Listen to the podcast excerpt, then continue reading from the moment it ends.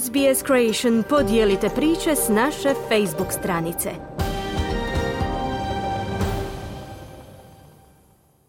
Za SBS na hrvatskom Ana Solomon, zagovornici uspostave glasa australskih starosjedilaca u parlamentu tuguju zbog poražavajućih rezultata referenduma, zbog kojih je budućnost uspostave političkog savjetodavnog tijela pripadnika prvih naroda postala neizvjesna. Australci su u svim australskim jurisdikcijama, izuzev teritorija australskog glavnog grada, odbacili ideju o uspostavi glasa.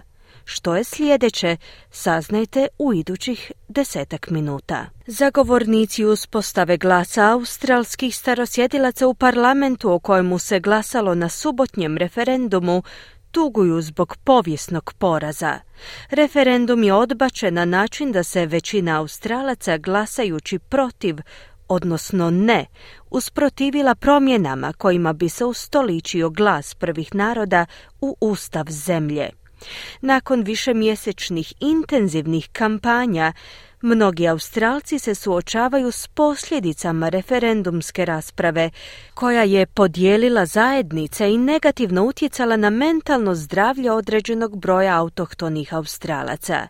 Jedan stanovnik Sidneja je kazao da je ishod referenduma bio donekle očekivan, no da je unatoč tome razočaran.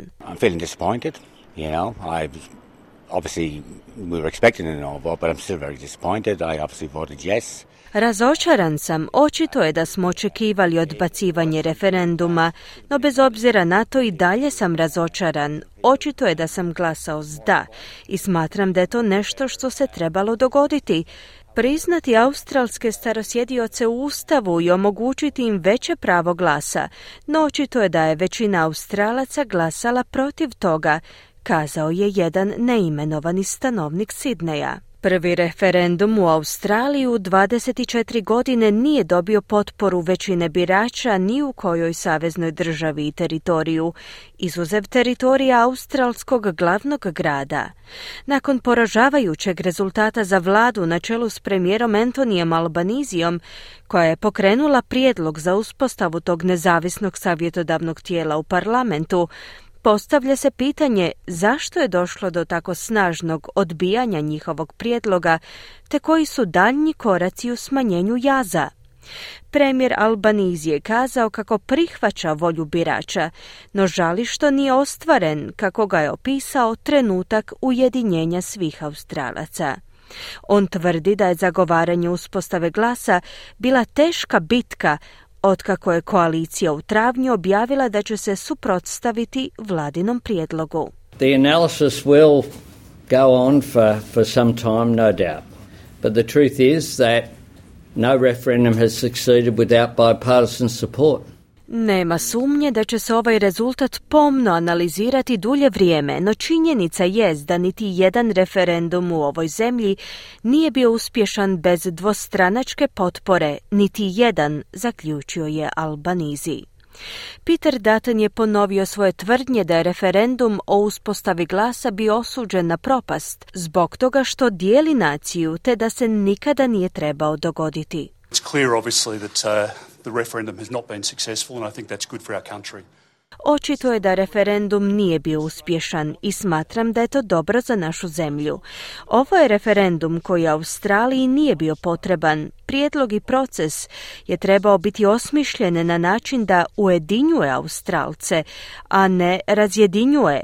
I upravo su to svojim glasom potvrdili milijuni Australaca koji su odbacili premijerov referendum poručuje Dutton. Ključni čimbenik za koji su zagovornici uspostave glasa tvrdili da je pomogao pri glasanju je uključivao činjenicu da su materijali u protivničkoj kampanji uključivali dezinformacije i nepovoljne izjave od strane nekih njihovih zagovornika.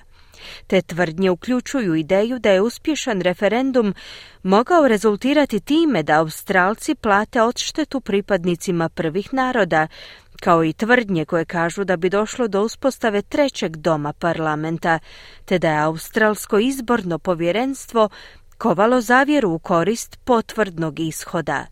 Zagovornik uspostave glasa Thomas Mayo kaže da je australska javnost bila obmanuta. Has been dishonest to the Australian people. He has lied to the Australian people.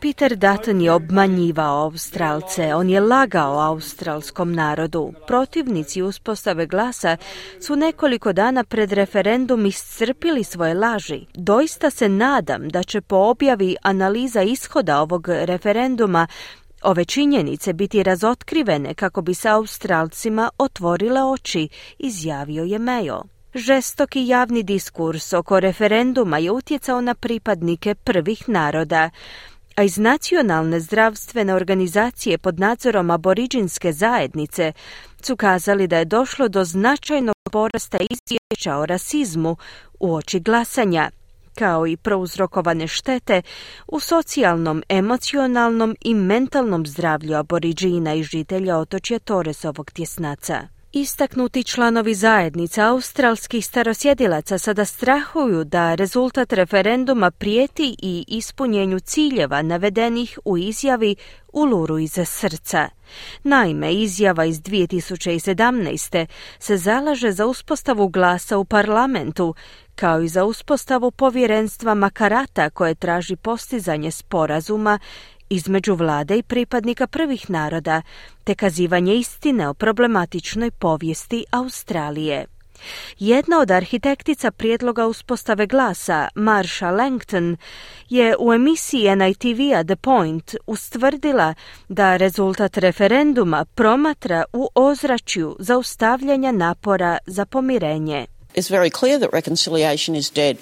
A majority of Australians have said no to an invitation vrlo je jasno da je pomirenje time iščeznulo. Većina Australaca je odbila pozive australskih starosjedilaca koji su uputili minimalne zahtjeve za uspostavu tijela koje bi nam omogućilo da sudjelujemo u pitanjima koja se tiču naših života. Smatram da protivnici uspostave glasa trebaju odgovarati za trovanje Australaca protiv ovog prijedloga i protiv pripadnika prvih naroda, istaknula je Langton. Zamjenik premijera Richard Marles je za ABC-ev program Insiders pak izjavio da je laboristička vlada i dalje predana provedbi izjave Uluru iza srca. We have committed to implementing the Uluru statement in full. That's, that's what we have taken to the Australian people and that's been our articulated position. Posvetili smo se potpunoj provedbi izjave Uluru iza srca. To je ono što smo iznijeli australskom narodu i to je naš artikulirani stav već duže vrijeme. Mišljenja sam da trebamo pustiti da se prašina ovdje slegne prije no što se posvetimo daljnjem radu. U ovom trenutku smatram da je važno da pružimo podršku pripadnicima prvih naroda i da ih prigrlimo, prokomentirao je Marles. Iako su brojne ankete javnog mijenja opetovano sugerirale da većina australskih starosjedilaca podržava uspostavu glasa, istaknutost domorodačkih vođa, kao što su Warren Mundine i Jacinta Nampinga Price u protivničkoj kampanji, je zbunila mnoge birače. Warren Mundine je za emisiju The Point NITV-a kazao da je zagovaračka kampanja jednostavno propustila iznijeti detalje o uspostavi glasa znatiželjnim biračima, te da je tretirala glas, citiramo, čarobnim štapićem za rješavanje složenih problema. Uh, uh, the Australian public have told us that they don't want a voice Neće biti slavlja jer je stvarnost takva da nam je australska javnost dala do znanja da ne želi uspostavu glasa. Žele da vlada i drugi ljudi zapravo obave posao koji treba obaviti. Poznajem Australce koji su htjeli glasati da, no to nisu mogli učiniti, budući da im nitko nije dao nikakve detalje. Nitko nije uspio pokazati ljudima kako će se uspostavom glasa situacija popraviti. Oni su ga prikazali gotovo kao neki čarobni štapić za rješavanje svih problema, naglašava Mandin. Iako je rezultat izazvao razočaranje kod pristaša uspostave glasa, mnogi birači, poput ovog neimenovanog stanovnika Darvina, su kazali da su sretni što je čitava priča konačno okončana. Yeah, I'm, glad it's over and done with yeah, put our, you know, put the, uh, what we thought in. Drago mi je da je ova priča konačno okončana i da smo se uspjeli oduprijeti uspostavi nečega u što su nas drugi uvjeravali. Samo se nadam da će po okončanju ove priče svi biti složni, kazao je ovaj neimenovani žitelj Darvina. I premijer Antoni Albanizi je pozvao na ujedinjenje. On je kazao da ne žali za referendumom, te da mu je dužnost promicati ciljeve i interese australskih starosjedilaca. We are not yes voters or no voters. We are all Australians. Ne dijelimo ljude na pristaše ili protivnike uspostave glasa. Svi smo mi Australci. Imamo puno ljudi koji su sudjelovali u ovoj kampanji, a koji su posvetili svoje živote ovoj temi. Zamislite cjeloživotnu borbu samo da bi bili priznati u našem ustavu. Stoga moram kazati da mi je dužnost stati uz njih. Na posljedku je kazao Albanizi. Unatoč ranijem obećanju oporbenog vođe Petera Datena da će se održati drugi referendum kako bi se osiguralo ustavno priznanje australskih domorodaca, on je u međuvremenu odustao od te mogućnosti izjavivši u emisiji Nines Today prošlog mjeseca da nitko ne želi provedbu drugog referenduma. Neuspjeh ovog referenduma stoga znači da ustavno priznanje pripadnika prvih naroda ostaje neizvjesno.